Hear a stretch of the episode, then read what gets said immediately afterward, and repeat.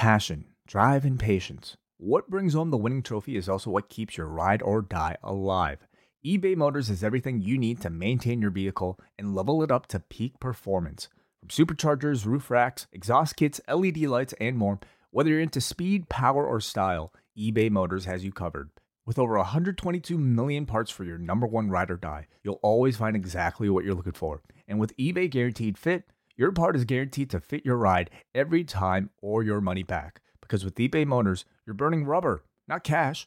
With all the parts you need at the prices you want, it's easy to turn your car into the MVP and bring home that win. Keep your ride or die alive at ebaymotors.com. Eligible items only, exclusions apply. What's so special about Hero Bread's soft, fluffy, and delicious breads, buns, and tortillas? Hero Bread serves up 0 to 1 grams of net carbs, 5 to 11 grams of protein, and high fiber in every delicious serving. Made with natural ingredients, Hero Bread supports gut health, promotes weight management, and helps maintain blood sugar. Hero also drops other limited edition ultra low net carb goodies like rich, flaky croissants and buttery brioche slider rolls. Head to hero.co to shop today. Hello, everybody, and welcome to a special breaking news edition here. It is John Pollock of Post Wrestling and Brandon Thurston of WrestleNomics. Brandon, I feel like we just said goodbye to you on Sunday night, but so much has happened since then, uh, but not unexpected as you could see from the CNBC reporting. Uh, but here we are and it's a new day. A special merger edition of, uh, post wrestling and WrestleNomics. That's it. That's it. We, we have not talked about, uh, you know, it, it's, it's 50 50. You know, you and I are, you know, co co CEOs if we if, if we're going to add add titles and such. And I'll you have you can have the 51. I'll I'll take the 49. Okay. Well, uh, we had a very rare public appearance of Vince McMahon that we are going to get into yes. as well. But I guess just since uh, talking last night, um, just some of your, your major takeaways before we get into sort of some of the more minutia of how all of this is going to work, but just seeing how, how it's also been received, um, that, that you have seen in the hours since this was made official. So just, I guess to go in chronological order, after we talked, I, I saw the press conference with Paul Levesque and Nick Hausman tried to ask him to comment or confirm that there was a merger happening. Uh, he said, nope, he's not going to get into it. He only wanted to talk about WrestleMania. He, so he took a bunch of other questions and then he did end the press conference pretty apparently alluding to, to the deal saying, you know, no matter what happens here, WWE's not going anywhere was basically his message. And he did the now then I, I, don't recall that ever being a rumor. I never, of all the, the options on the table to sell, not to sell, WWE going out of business, I never foresaw that as a, a threat. No, I, but like we did get a question in the live stream that we did just before WrestleMania yesterday where somebody asked us, you know, is, does this mean Raw, SmackDown, and NXT are, are still going to be on the air? I, I can see the average, you know, viewer wondering about that or at least needing reassurance about that. So yeah, that's what he said there. Um, but there have been a lot of interviews. There's been the CNBC interview that I think you have clips of. There's been an Axios interview with Nick Khan. Um, I had Washington Post calling me this morning. Um, there's been a, been a lot of reaction and uh, a lot to market market watch. I, I, answered an email. There's a lot to talk about here. So just to go over for those that maybe uh, did not hear us last night, essentially how this is is going to work is that Endeavor is buying WWE and then spinning it off into a brand new company, a yet to be named company that Vince McMahon and Ari Emanuel are putting their heads together to come up with a name. We could only reserve the ticker TKO. Maybe that's a hint, but who knows? Um, but they're, they're, they say they're finalizing it. So this new company, which will be a publicly traded company, they expect the sale to be closed before the end of the year, depending on, you know, government regulations and approval processes that they have to go through. But it would be a publicly traded company with Endeavor controlling 51% of the newly formed company and WWE shareholders holding on to 49% do you want to just quickly go over just sort of the breakdown of uh, the power players involved here and sort of the the distribution of power specifically to Vince McMahon in this newly formed company? So it, I think it is like we understood it was based on the CNBC article last night. Is that Ari Emanuel will be the CEO for both the new company and for the remaining assets of Endeavor. Uh, Mark Shapiro will be the president of both of those entities. Vince McMahon will be the executive chairman for the new company and Dana White will run UFC. Nick Khan will be the president of WWE. So that, that does put in the org chart Vince McMahon above Dana White. Um, wonder what Dana's sentiments are. Be curious to hear Dana because to be fairly honest and reactionary. Um, but yeah, that, that's that's the org chart. There's a CFO. There's a there's a slide that uh, that they put out in their earnings presentation. Um, Jason Lublin will continue to be the Endeavor C- CFO. Uh, the new company CFO, I guess I have to get to know this this person get to know his name. Andrew Schleimer. Schleimer will be the, the CFO for the combined UFC and WWE. Um, but basically, the people who are in charge of the wrestling business are still going to be in charge of the wrestling business for now, at least. And the people who are in charge of UFC are still going to be in charge of UFC, Dana White. Um, and they're going to be overseen by Ari Emanuel, Vince McMahon, Mark Shapiro. Mm-hmm. We, as as mentioned, it will be a publicly traded company, and therefore there there will still be a level of transparency that we're going to get. We will we will still have our earnings calls to look forward to, but it certainly sure everything's going to change as far as that reporting. Like as far very as much so, keeping it's, continuity. I would be surprised if we get a split out. This is what WWE drew. This these are the ticket sales for WWE. These are the ticket sales for UFC. I would be surprised if that's. It's it's probably a good insight of like the Endeavor calls where you try to glean what you can of UFC business, and you can at least look at their kind of sports division that UFC is going to be the the majority of that, but it does include PBR and other areas as well. And now when you're putting WWE and UFC together, it might be a lot tougher to parse exactly like the the the, true health of, of both sides and comparing it versus just uh, lumped together as I, I don't know if we're going to get such a solid breakdown and we'll see like what, what level of insight we're going to get into these, these two entities. And, and I noticed in, in one of the slides that they put out this morning, uh, UFC is, is this the, the, the, clearest answer that we've ever had on UFC's annual revenue? They made $1.1 billion in 2022 and that's slightly less than what WWE made, 1.3 billion. Mm-hmm. Um, yes. Yeah. So I, I, I understand. I haven't looked closely at Endeavor's filings, but I, that they would not break out such a clear, this is how much money, this is how much revenue UFC generated. Uh, yeah. And here they are making it very clear. Yeah. And they are, they are attaching a, the big number that they are attaching is that this new company has a value of over $21 billion and breaking it down to the UFC and WWE. Now, this doesn't necessarily reflect exactly the, the, the, the value of this company because that is going to be determined once this company go, goes public. And, you know, that was even brought up in the CNBC interview about this is a, this is a very, you know, large scale purchase for Endeavor, but w- without getting, uh, too in the weeds, which is, uh, one, one of our buzz terms today this is a strategy that you can see an Endeavor shareholder looking at this from the big picture that, okay, this purchase, it is going to alleviate the debt on the Endeavor side and slide some of it over to this newer company. And therefore Endeavor is going roughly from $5 billion in debt to what Ari Emanuel is estimating at like three at Endeavor and three on this newly formed company. And I'm sure people can technically explain that a lot better than I can.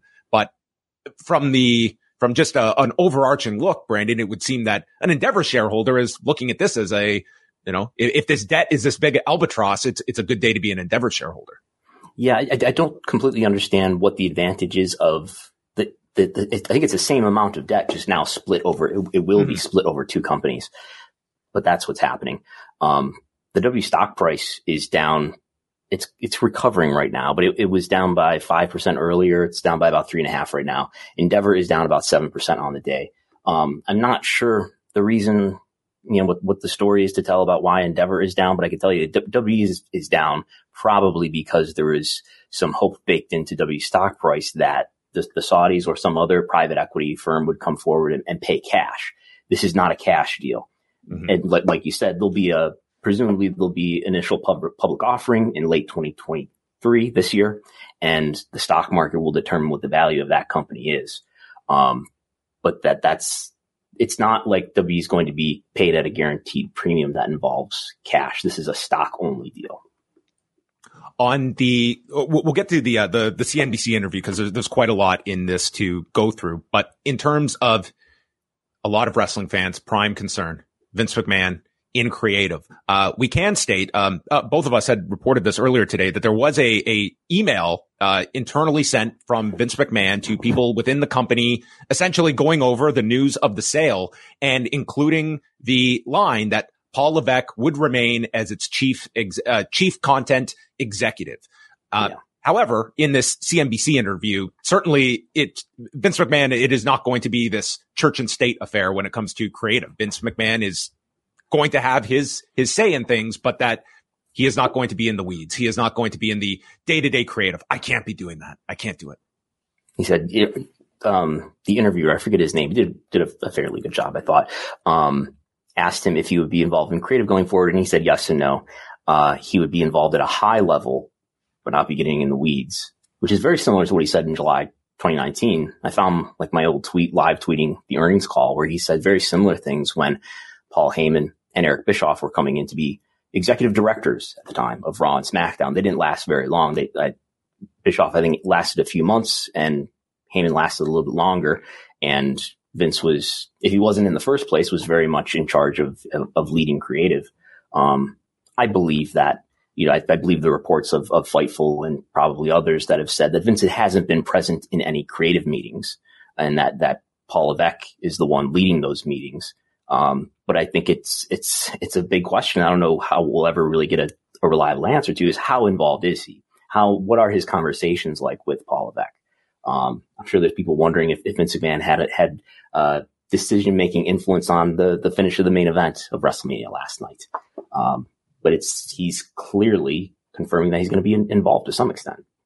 And, and it also, I mean, yeah, there's there's such a vagueness to that answer that you can arrive at any conclusion you want to, but you know, not being in the weeds, if if you are someone that is just kind of directing a big picture view, that's ultimately going to affect all of the week to week booking. If if Paul Levesque has a desired destination and six months from now we want to build towards, you know, who, X wrestler beating Roman Reigns and Vince McMahon, like his big picture thought is going to be who is, who is your champion? Who is going to be our, like that's going to impact your, your storytelling. So that relationship, I think certainly remains to be fleshed out and, and seen how that that coordinates with a guy in Vince McMahon who has typically had his hands on the wheel when it comes to the creative direction. But let's dive into this interview. This was uh this was a pre-taped interview that CNBC uh, rolled out on Monday morning to coincide with the news of the sale. And uh, first, we will hear from Ari Emanuel on this landmark deal that they have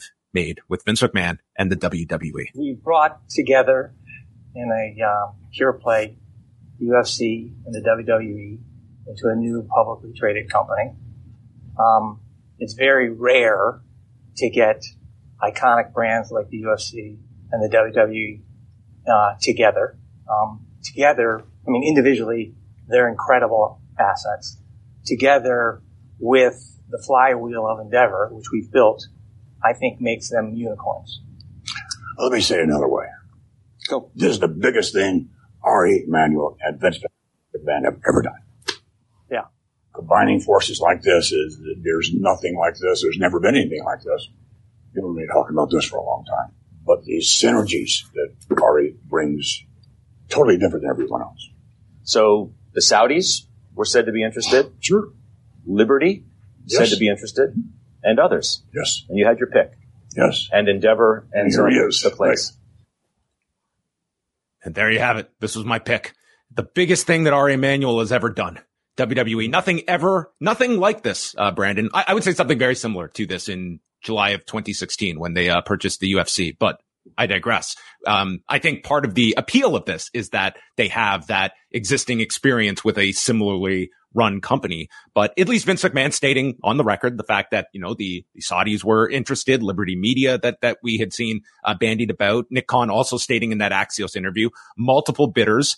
And it does seem that I mean, when you look at Vince McMahon's strategy of, of the way he came back in January and feeling that time was of the essence and he needed to spearhead this, I would say that this does paint Vince McMahon like he, if you're a WWE shareholder, I, I don't think you could have anticipated a better outcome in terms of the, the value that they have pivoted to with an endeavor. Uh, would you, would you be looking at this overall from a business side as a big win for Vince McMahon?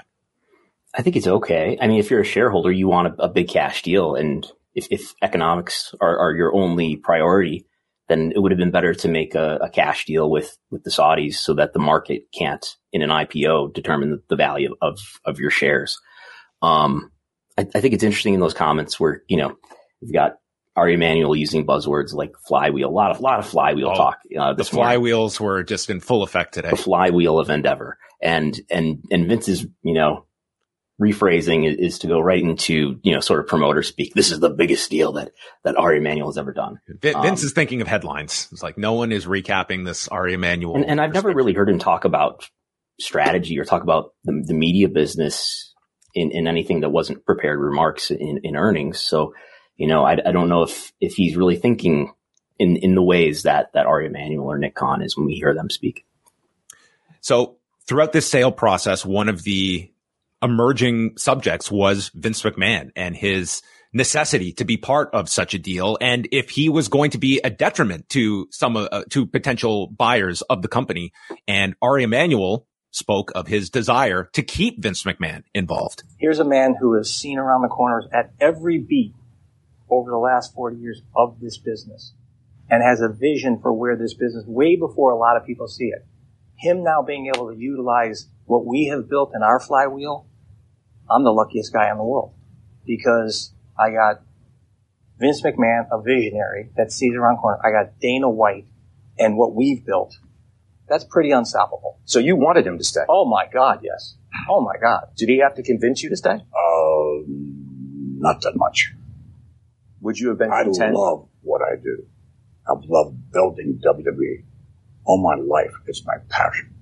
And to have an opportunity to have it grow like this, in an exponential uh, standpoint, it like can't be better than that can't be better than that. He's he's got a passion for this. He is back. He is out of retirement, and you know clearly Ari Emanuel. Um, you know, I, I take him at at face value here that he sees a lot of value in Vince McMahon, but this is ultimately a, a, a, working dynamic that is going to be a very interesting one because it's one that Vince McMahon has never been in in his professional life. The, the question I would have is, you know, we were talking a, a moment ago about the thing that wrestling fans are going to care about is whether or not Vince is involved in creative. And it's one thing to talk about that as a personal preference. A lot of people like WWE content better than, better when Vince is gone than when he's there. Uh, we've learned that over the last, you know, since July. Um, but there's been a real business difference that attendance has been up. TV ratings have been up against the headwind of, of cord cutting. Raw, and, and, and Ari talked about it in, in his comments here with CNBC, that Raw is up, SmackDown is up, in an environment where cable viewing in general continues, as it has been for years, to be down. So it's just not clear to me. What, what does Vince add that is so essential? Maybe there's business relationships, but we've certainly seen it as, as someone who's leading creative and being involved in creative. He was a detriment. So I, I don't see, I don't understand what the argument is for, wow, it's really essential. Ari really, really wanted to keep him around. Why? It's very similar to the comments that Dana White did make in in the wake of, of his whole uh, controversy with, with his wife earlier this year, and when asked about why he is not being suspended, why he is not going through any of that, I mean, his answer was essentially that I am so it would punish the business for me to go away for a period of time, and you can certainly look at the the same thing. Like the UFC is is such a operation at this point that Dana White, who I mean, it flat out says like when it comes to drug testing controversies, that's, that's not my wheelhouse. I don't have to deal with that stuff. Like you see him hands off in many different areas, but obviously they're much like the Endeavor purchase of the UFC. Dana White was considered vital from Ari Emanuel's standpoint. It seems very similar in how Vince McMahon is positioned in Ari Emanuel's viewpoint of having that bridge. Although to your points, I, I think you could certainly challenge that when you have numbers that back it up and going against the idea that this is just this brand that chugs along versus strong creative and what impact can that have on business when you can have these stars that make differences in your markets that build to stories peaking at a certain time and what the effect has been. And you can look at television, you can look at live events, and you can look at uh, this peak this past weekend about overall interest that was very discernible when it came to WrestleMania interest this year over previous editions. Yeah. Are you going to play the, the, the, clip of where he talks about mistakes and all that? Is yes. That next? L- okay. Let's, let's hear from this. This is Vince McMahon for the first time addressing uh, the scandals of last summer. Let me just say I've made mistakes, obviously, you know, both personally and professionally through my 50 year career. I've owned up to every single one of them and then moved on. I'm not sure the legacy stuff. I'm not going to write it. So I don't know. Um, I want to say it's someone who had an extraordinary amount of fun, great passion for what they did, and wound up doing the biggest deal he's ever done in his life. Yeah, it's just on, on the subject of Dana White and and to you know bring it to to Vince in that there's been a, a great lesson here over the last several months about you know about who do, who do consequences apply to. Um, Vince McMahon in July resigned following news being reported that there were a number of NDAs that he paid related to sexual misconduct allegations. He made another settlement with Rita Chatterton in recent months, who accuses him of rape. Um, and he resigned because of many sexual misconduct allegations in the summer. Made his way back, forced his way back in the company, by the way, in July. Uh, he unilaterally decided to do it because he had the voting power to do it, and he did it. Um, and it's been a slow roll to my view since then to gradually, oh, okay, now he's at a, at a raw in, in March, but he's not really involved in creative to now, okay, he really is involved in creative, but only at a high level. Um, and what's really been the consequence for him? The consequence for him today is that he's able to sell his company for, you know, the, on, on paper, an enterprise value of nine billion when the market capital of the company says it's worth about six and a half or so. Um, so it's been, there haven't really been, he, he took a five month vacation has been the consequence for him. He came back and he sold his company for billions of dollars. There, I, I would say has been zero consequences, uh, w- when it comes to that. And of somebody that is at a position of power is what is like you have always outlined sort of that doctrine of who are, who is going to apply that pressure to people in familiar positions of power. And you could certainly look at the hypothetical that if those scandals were to have occurred in this kind of a scenario where he's within an endeavor, uh, would it be any different? It's impossible to answer that question, but it's one where I think Vince McMahon, he removed himself from the, the public eye. There was a lot of positive sentiment on WWE and then slowly creep back in and I would say he is largely, it, it will be brought up, but it's not like it's this dominating aspect of Vince McMahon. It would seem that a lot of people have their conclusion of their opinions of Vince McMahon and that does not necessarily change their opinions. They might have thought one way about him and this was just consistent with that view, but it's somebody that ultimately he, he withstood the scandal and had enough power and muscle to do so. And if it were another business, maybe it would be different. Maybe because it's wrestling, that's part of it. Um, if he were not not as as as famous and uh, had the respect of people in, in, in business who still you know praise him and talk about what a visionary he is, what an icon he is. As recently as you know, we were listening to Nick Khan's interviews, and it's it's largely praise, or it's you know Colin Cowherd is doing the interviewing, talking about what a what a visionary, what an icon this man is. Um, it's it's it's different levels of uh, of consequence for different people in different situations, and depending on what your business is, depending on what people expect of you, depending on whether whether people like you or not in the first place. Um, so I, I, don't know. It's it's it's uh, hard hard to to not view as tone deaf when when you hear Ari Emanuel talk about how important Vince is to this business. When purely economically speaking, I'm not sure what he adds. And secondly, there's some liabilities that come come with having him there and, and maybe it's not even an economic liability because maybe it's become pretty clear that he can get away with it and that the media is not going to really push back on it. There's not going to be these other forces that are really going to put pressure on this, this merged company or WE or Endeavor to not have him involved. Um, and it's, it's, so it's probably just gonna, gonna happen. There isn't a lot of deterrent to it. And, uh, you know, he's going to not, uh, not suffer consequences. No, he's going to be benefited from this deal happening.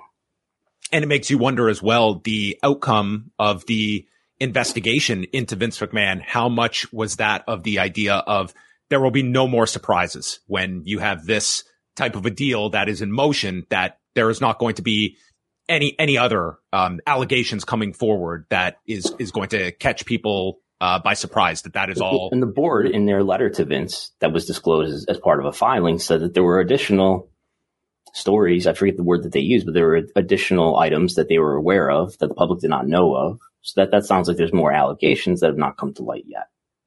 Yeah, that's it. It's, it's certainly a, when you read that, it was a red flag at the time. That was one part of the, the whole thing that went over at the end of December of their reluctance to see Vince McMahon come back in here. Um, also, we have uh, Ari Emanuel commenting here on the value of WWE and where they feel it is uh, positioned in the the overall media sector. We paid a fair price, um, and I'll tell you why. Uh, we paid a little bit for control premium.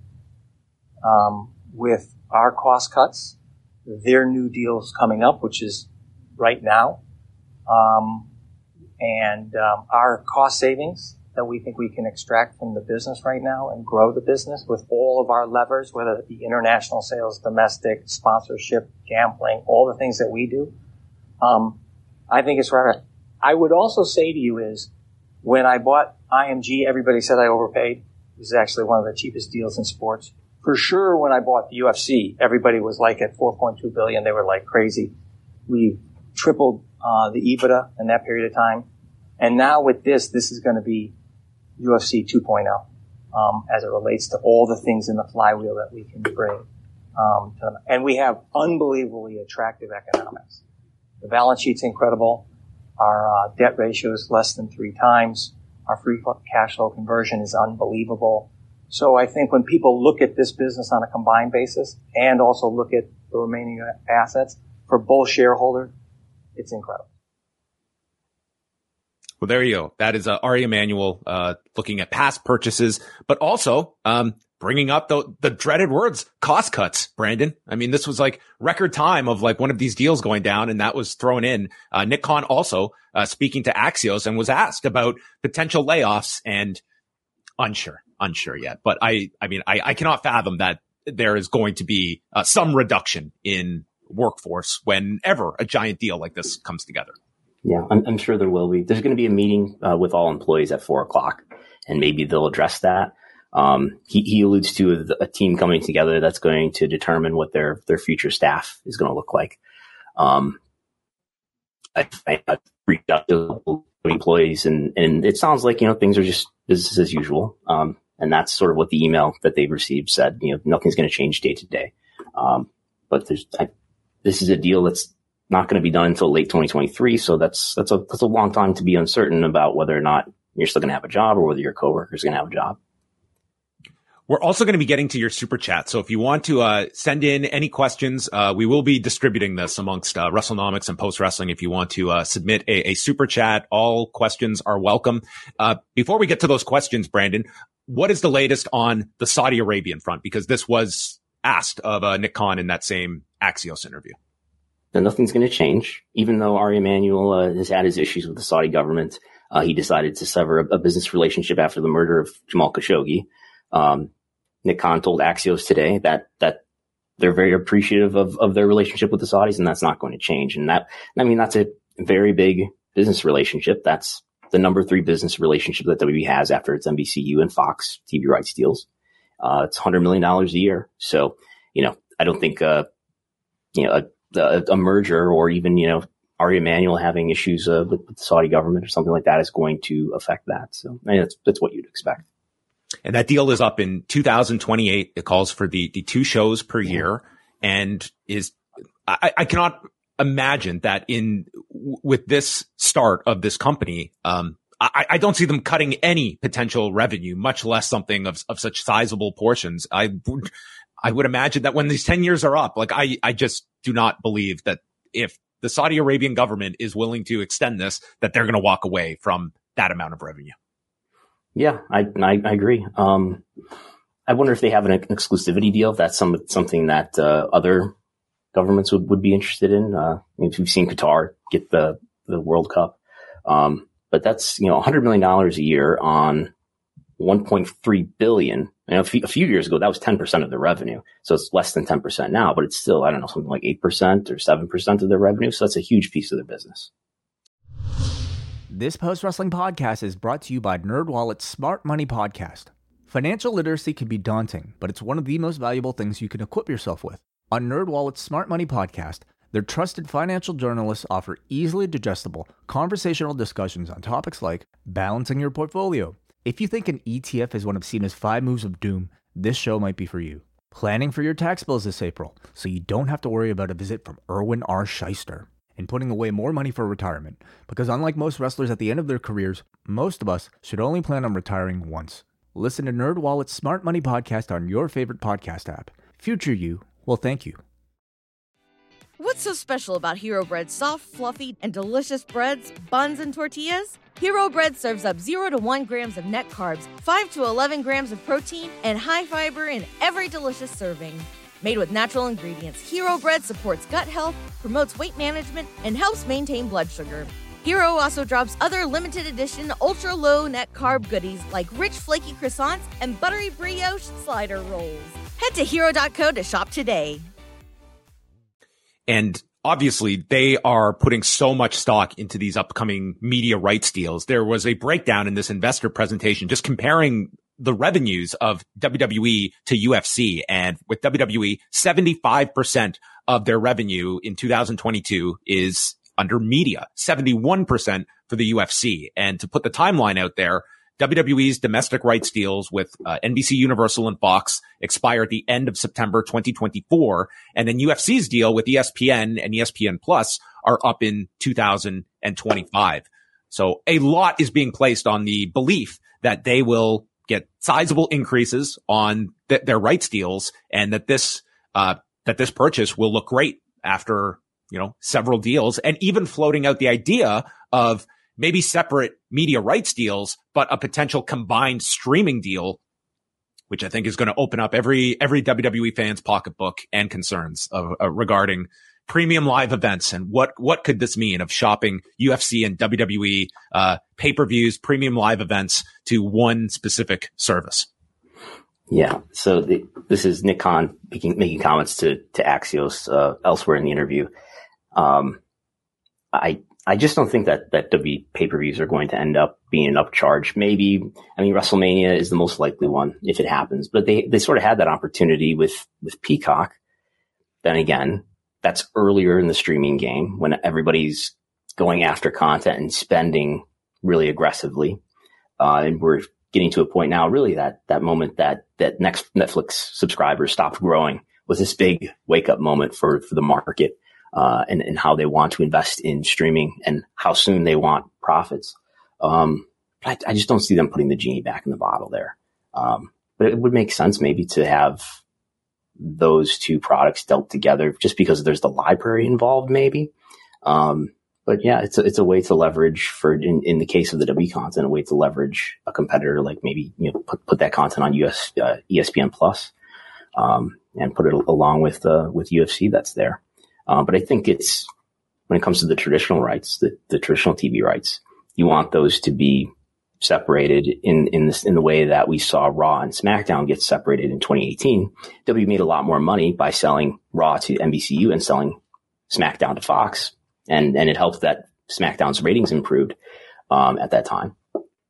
But if you sell those things separately, you know, you make more money by selling them to multiple parties versus selling them all together. And I would think if you sold, at least in the US, if you sold UFC and WWE all together, all at once to the same traditional partner, uh, sort of selling it all in bulk, all in wholesale, you probably get less money for it that way than you would in breaking it up and, and putting, you know, this, uh, this property over here where it really fits well, say with ESPN and putting the, the wrestling content somewhere else. Let's go to some of these uh, super chats. There's a handful here to get to, and we're going to start off with her niece, who sends in a very generous $10 super chat. We've seen parts of Canada ban UFC betting for a time due to integrity concerns. Should we worry about UFC fighters in WWE storylines? It's been done, it's been done before with Bellator and TNA, but before the gambling boom. Uh, boom. Uh, yes, I've seen people bring this up, uh, the idea of you know, mixing these two products together, if it is going to give people cause when it comes to, you know, one with predetermined outcomes, the other you are presenting as legitimate sport. I really don't see that confusion in the marketplace that people understand what the UFC is, what the WWE is. And I, it, it is clear that the gambling initiative on WWE's end is not dead. I think they are just, Ari Emanuel brought it up in the interview. Nick Khan uh, brought it up on CNBC over the weekend as well. I think it's something they are going to continue to explore. And I think they're going to run into their own issues there. But on the UFC side, like I, I don't p- see people looking at UFC fights with a more skeptical eye just because of this arrangement. Yeah, I was, I was thinking that about this this kind of uh, question last night. Like, if, if you're Dana White, you you got to be mad that you're doing, you know, business with a fake wrestling sport or something like that. But no, I, I think there's the, the, the, the, cultures of the, of the two sports are, are so separated. It's, uh, and I would think too, I mean, not, not that it doesn't make sense to combine them for a lot of reasons, these two businesses, but I think the fan bases have, you know, bifurcated more so than they were, say, 15 years ago when Ultimate Fighter was, you know, the, the show on after Raw on Spike. Um, and this is not Japan where, you know, there is a lot more crossover. You know, we, we saw, I mean, you can go back into, into Japanese MMA history or work shoot and it's, it's very blurry where, where the lines are between work and shoot in, in the early history of, uh, you know, say Pancrase or something like that. Um, but no, I, I, don't see it being a problem. Um, you know, those, those separate real issues aside where, you know, there are problems with gambling there. There was also that you can look in hindsight as almost a dress rehearsal for this as, you know, just one example was UFC 276 last July, which you remember that was the weekend that both UFC and WWE held their events in Las Vegas and there was Vince McMahon in the crowd for UFC. And then we get Israel Adesanya coming out to the Undertaker's theme with the urn. And I think like that is stuff that, uh, MMA fans might hate that kind of stuff, but I could certainly see stuff like that being incorporated and just more, and even the idea of weekend events that you can pair up of, you know, these big, like an international fight week and WWE piggybacks and vice versa. Um, I, I wonder if they got clearance from WWE to, to do that entrance. Cause like, they didn't use the Undertaker's music or anything, right? But he came out in like the hat and, and Undertaker looking, you know, clothing or whatever, right? That's right. That's right. Yes. So it was the Undertaker inspired entrance. Um, you know, I would, I, I would but imagine. Still, I wonder if that's that's you're using RIP. I wonder if there was some some sort of clearance for that. Yeah, and the fact that you had like your some of your key executives right there in the building yeah. as well. And and this remember this is July, so this is just weeks after the Wall Street Journal has first begun the reporting on uh, Vince McMahon. So we continue on. Uh, next question uh, from Trust the Process. When is the UFC media rights deal up and what do you think this means for WWE's upcoming deal? Does this make ESPN a candidate for WWE? Do you think that this increases the, the appetite if you're uh, an ESPN to bring all of this in-house together? And maybe more, the, the better question is ESPN plus that as much as we look at all of these different sports rights and how much the escalating costs are, how many sports are out there that has an audience that is trained to pay for its biggest events you know that UFC fans will. WWE, it's more so it would be a retraining process, but this is historically a industry that you pay for the biggest shows that you don't for the Super Bowl. You don't pay for playoff games. It's, it's available on your cable package or free on network television. Maybe there's an argument here that SmackDown, which is, it's more uncertain where SmackDown goes in the next round, whether it stays on Fox or goes elsewhere. I'm pretty confident that Raw will stay with NBCU because Raw is so important to the USA Network, and the content is still on Peacock and it's going to be on Peacock beyond the expiration of the current deal. But maybe there's a there's a place for it to fit in ESPN. It's not going to fit on the ESPN main channel, the mothership. Uh, there's certainly room for it on ESPN two. I don't know if ESPN two is a high enough profile for for SmackDown in that I think you would take less money to be on Fox than to go than, than to go for go to ESPN2 for the same amount of money because Fox is such a more powerful profile and reach platform. Um, maybe streaming as, as Nick Khan alluded to, but I think for the traditional rights for the, for the Raw and SmackDown, I think they, they're better off in places other than ESPN. Next one, MJ weighing in here. Does Fight Pass and WWE Network combined have any more viability in the streaming market together? Still trying to understand the notion that these are subscription streaming businesses. What do you think? I don't. I think that WWE Network made the right play to license out its its streaming rights. I don't think a combined UFC WWE Network, even if you were We're talking about direct consumer, go back to yes to charging people directly. Yeah, yeah. I just in this world, um, where you are up against the, the Amazons and the Netflixes and Apple TV Plus, ESPN Plus. I, I just don't see a UFC WWE combined, um, streaming model working. And that would even be with moving pay-per-views over and, and such. I think if anything, it is just trying, it, you combine these, these, uh, outlets together to go to a larger streamer.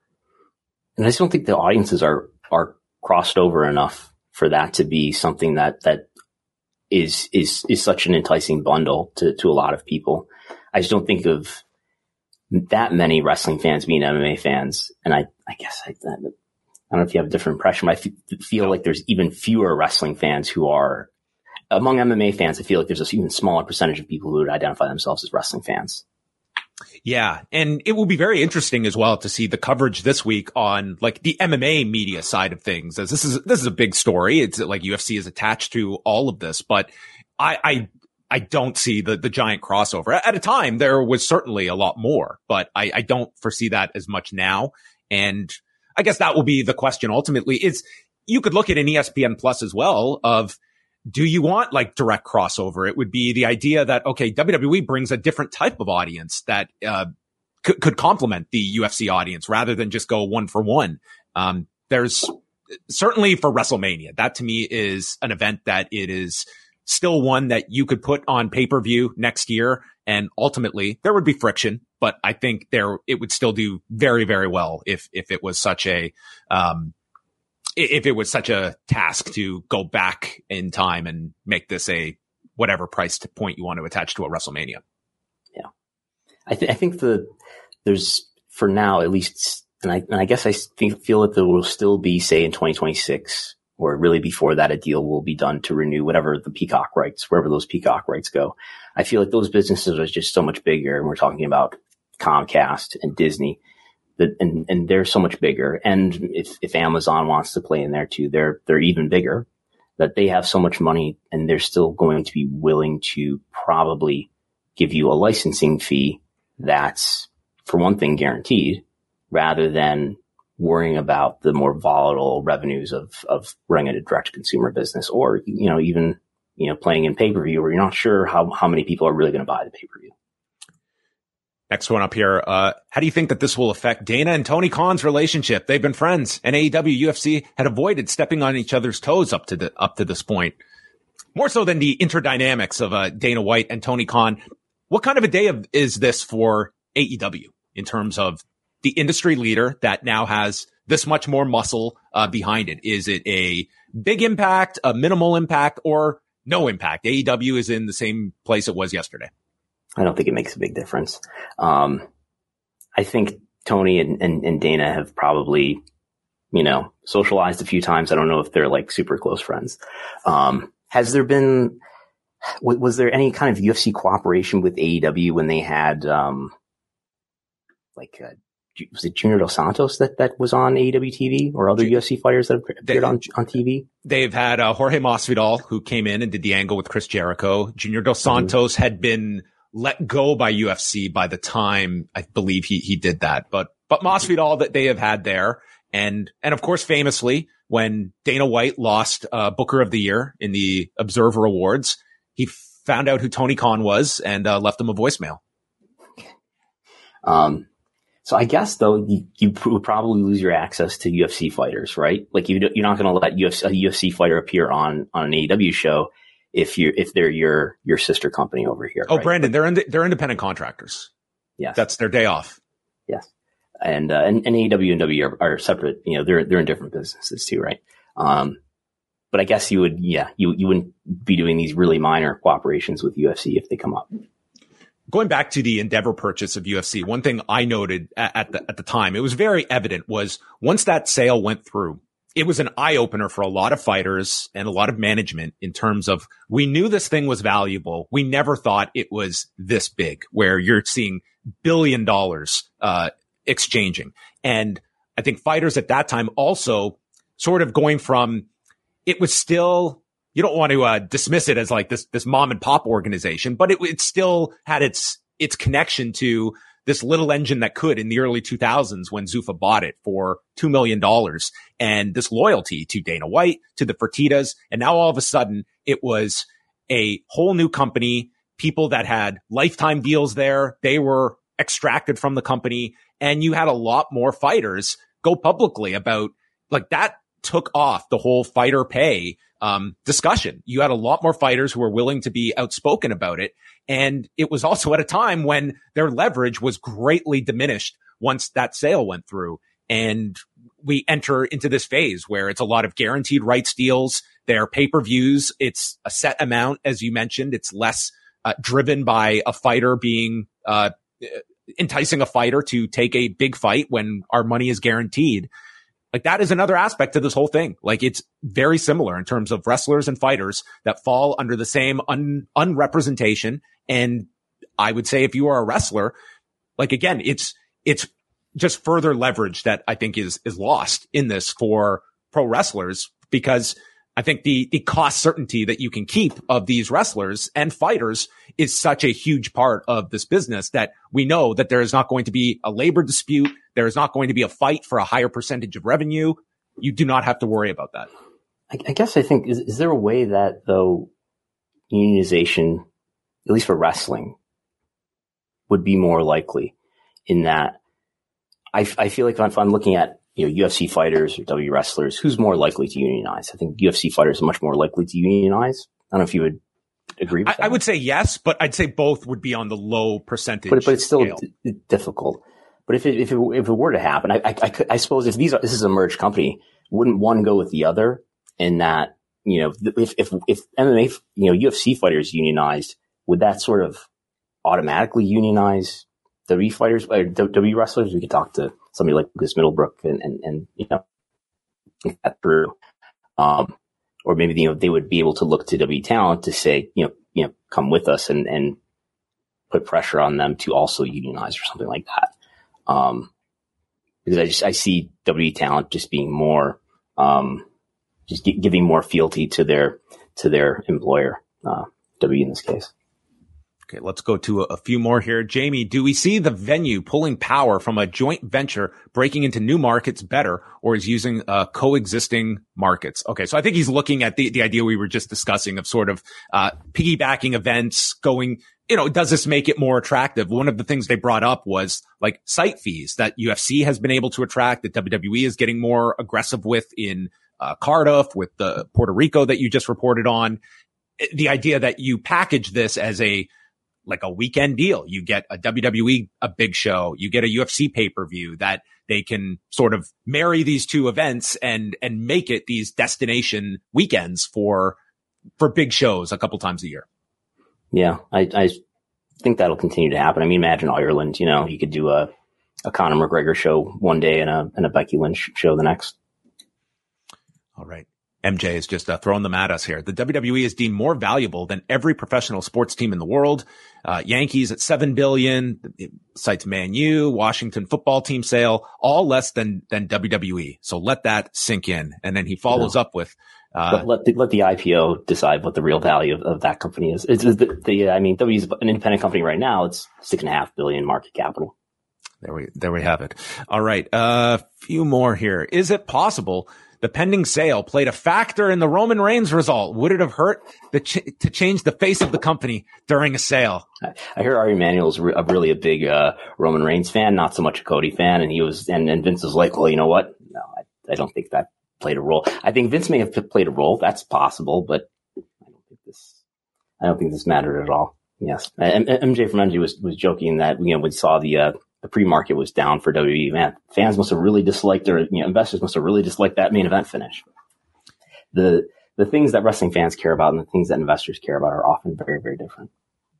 Uh, I, am sure we will, we will be getting, uh, the Brandon Rosses and Alex Shermans of the world discussing, uh, Cody Rhodes losing and why, and continuing the story. Uh, is it possible SmackDown could go to ABC while Raw stays on the USA network?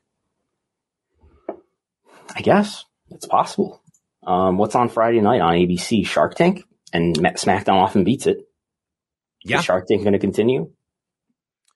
That's uh, we, have got the real life Shark Tank now with this new board of directors to uh, to make up this this new company. Yeah, and that's one detail we haven't talked about yet is that the the the new there will be a new board when this merger is complete.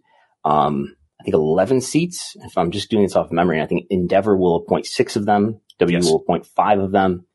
Uh, and only two of them, I believe, from WWE will be non-independent members.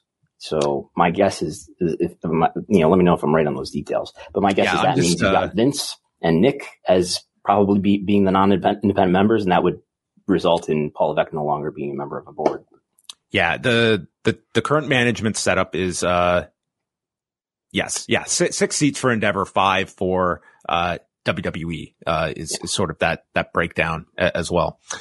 All right, let us uh continue on. Man, these uh super chats are just uh coming in fast and furious from Parker. 499. Up until yesterday, the report was Endeavor was not interested. Did something change or were those reports just wrong and they were interested all along? I think it's very important to parse the language that Ari Emanuel utilized of not wanting to take on to, to leverage any more debt. And if you are just change their leverage position, change yeah. their leverage position. And if you want to hold him at his word, I mean, he told you like this was a move in that direction, not necessarily stating they would not, uh, take this take this on. But I guess um, I just did not understand sort of the dynamics of a uh, re- reverse Morris trust and the way of which they have navigated the uh, the the economics to make this deal uh, appeasing to shareholders.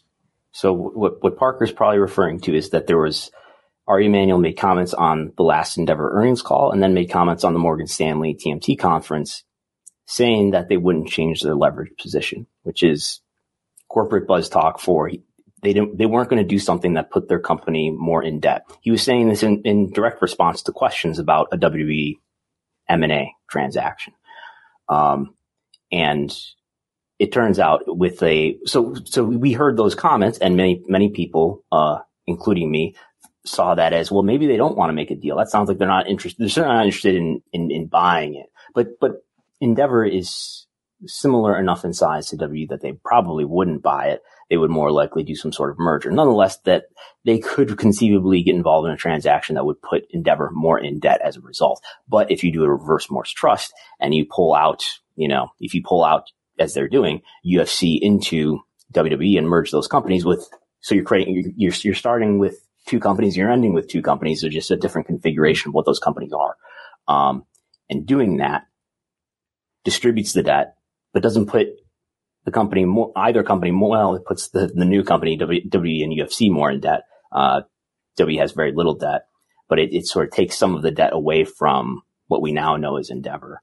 Um, and if anything, it reduces their debt. Um, and, and we did talk about how that, how what Ari Emanuel was saying could conceivably mean that they would be open to a transaction that did not put them further in debt.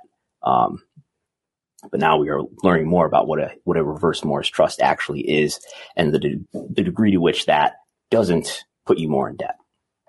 We're going to do one more super chat before we uh, wrap things up. Another one here from Parker. Do you see WWE talent eventually being forced to wear sponsored gear? And do we get uh, sponsors on the ring and such like UFC? Uh, so this is, um, of course, UFC. They have had uh, their their fighters. Uh, first, it was uh, sponsored by Reebok. Now they have the deal with Venum, under uh, the Rocks uh, Under Armour line as well. And these are again, these are deals that UFC has struck. Um, but the fighters are not. Um, they do not share in this. Um, but this is like the fighter uniform that they have to wear. And I guess I, I, would say anything is on the table in terms of bringing revenue to the table. I don't think there's going to be any, any space. That's it. I don't think they're looking at just uh, a clean canvas or aesthetics or upsetting, you know, fan fan reaction when it when it comes to new ways to come up with revenue. I would say anything and everything is on the table. And if they can learn from UFC and felt it's been valuable to their bottom line, I think you could certainly see it um, mirrored in the WWE side of things. I mean, you could say. I, I mean, I don't uh, envision a future where like everybody's wearing the same sponsor, but we've seen already things be, way before this merger where Rey Mysterio was wearing like Victoria beer sponsored gear I could see more of that. Um, I don't think, and I think they would understand that it wouldn't be a good idea to have everyone wearing a uniform. You know, I think they understand that creatively part of pro wrestling is everyone has unique gear and unique look.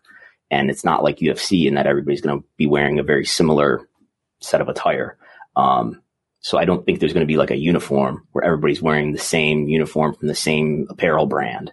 Um, but we very well could see and already have seen more of these, you know, sort of sponsored outfits like we saw Rey Mysterio, I think a couple Summer Slams ago or something.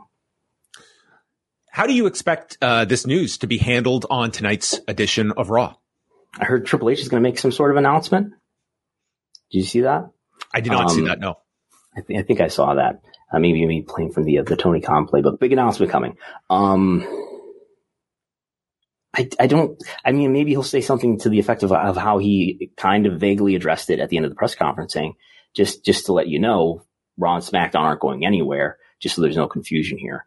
Um, but I, you know, I think it's going to be a, otherwise a normal wrestling show. I mean, it's a, it's a post mania uh, Raw, but other than that, I don't, what else can they, they say or do that would be worth addressing?